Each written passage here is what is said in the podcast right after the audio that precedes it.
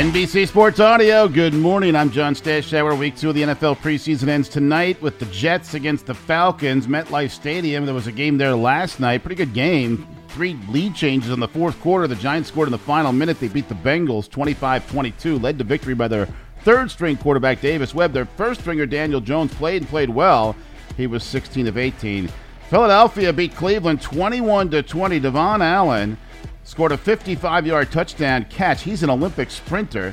Meanwhile, the Baltimore Ravens won another preseason game. It was 24 to 17 at Arizona. The Ravens, incredibly, have won 22 preseason games in a row.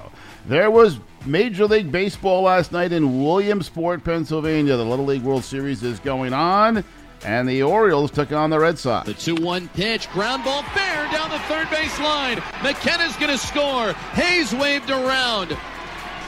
They're going to bring in one more. Odor coming to the plate to throw home. The head first slide. Safe. It's a bases clearing double for Jorge Mateo. And the Orioles have a 5 2 lead in the bottom of the eighth. WBAL had the call 5 3 was the final. Orioles two and a half games out for the AL wild card. Those spots currently held by Seattle, Toronto, and Tampa Bay. The Mariners lost at Oakland 5 to 3. The A's winning a second straight series, unlikely for them.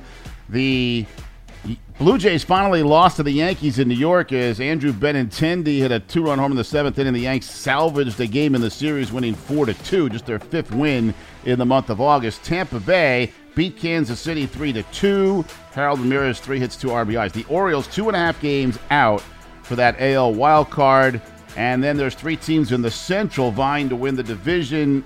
And if not that, then the wild card. The White Sox Guardians game in Cleveland was rained out in Texas, won 7 0 at Minnesota. WNBA playoffs Dallas beat Connecticut 89 79. That series tied at 1. Seattle beat Washington 97 84. And the Storm up two games to none. Sue Bird, at age 41, about to retire, she had a double double for the Storm. Daily Fight afternoons on Twitter. Two betting experts face off. Each makes three bets. One champion emerges. Happens every Monday to Friday. Taylor Faithler plays. Get involved at NBC Sports Bet on Twitter and discover all that NBC Sports Edge has to offer.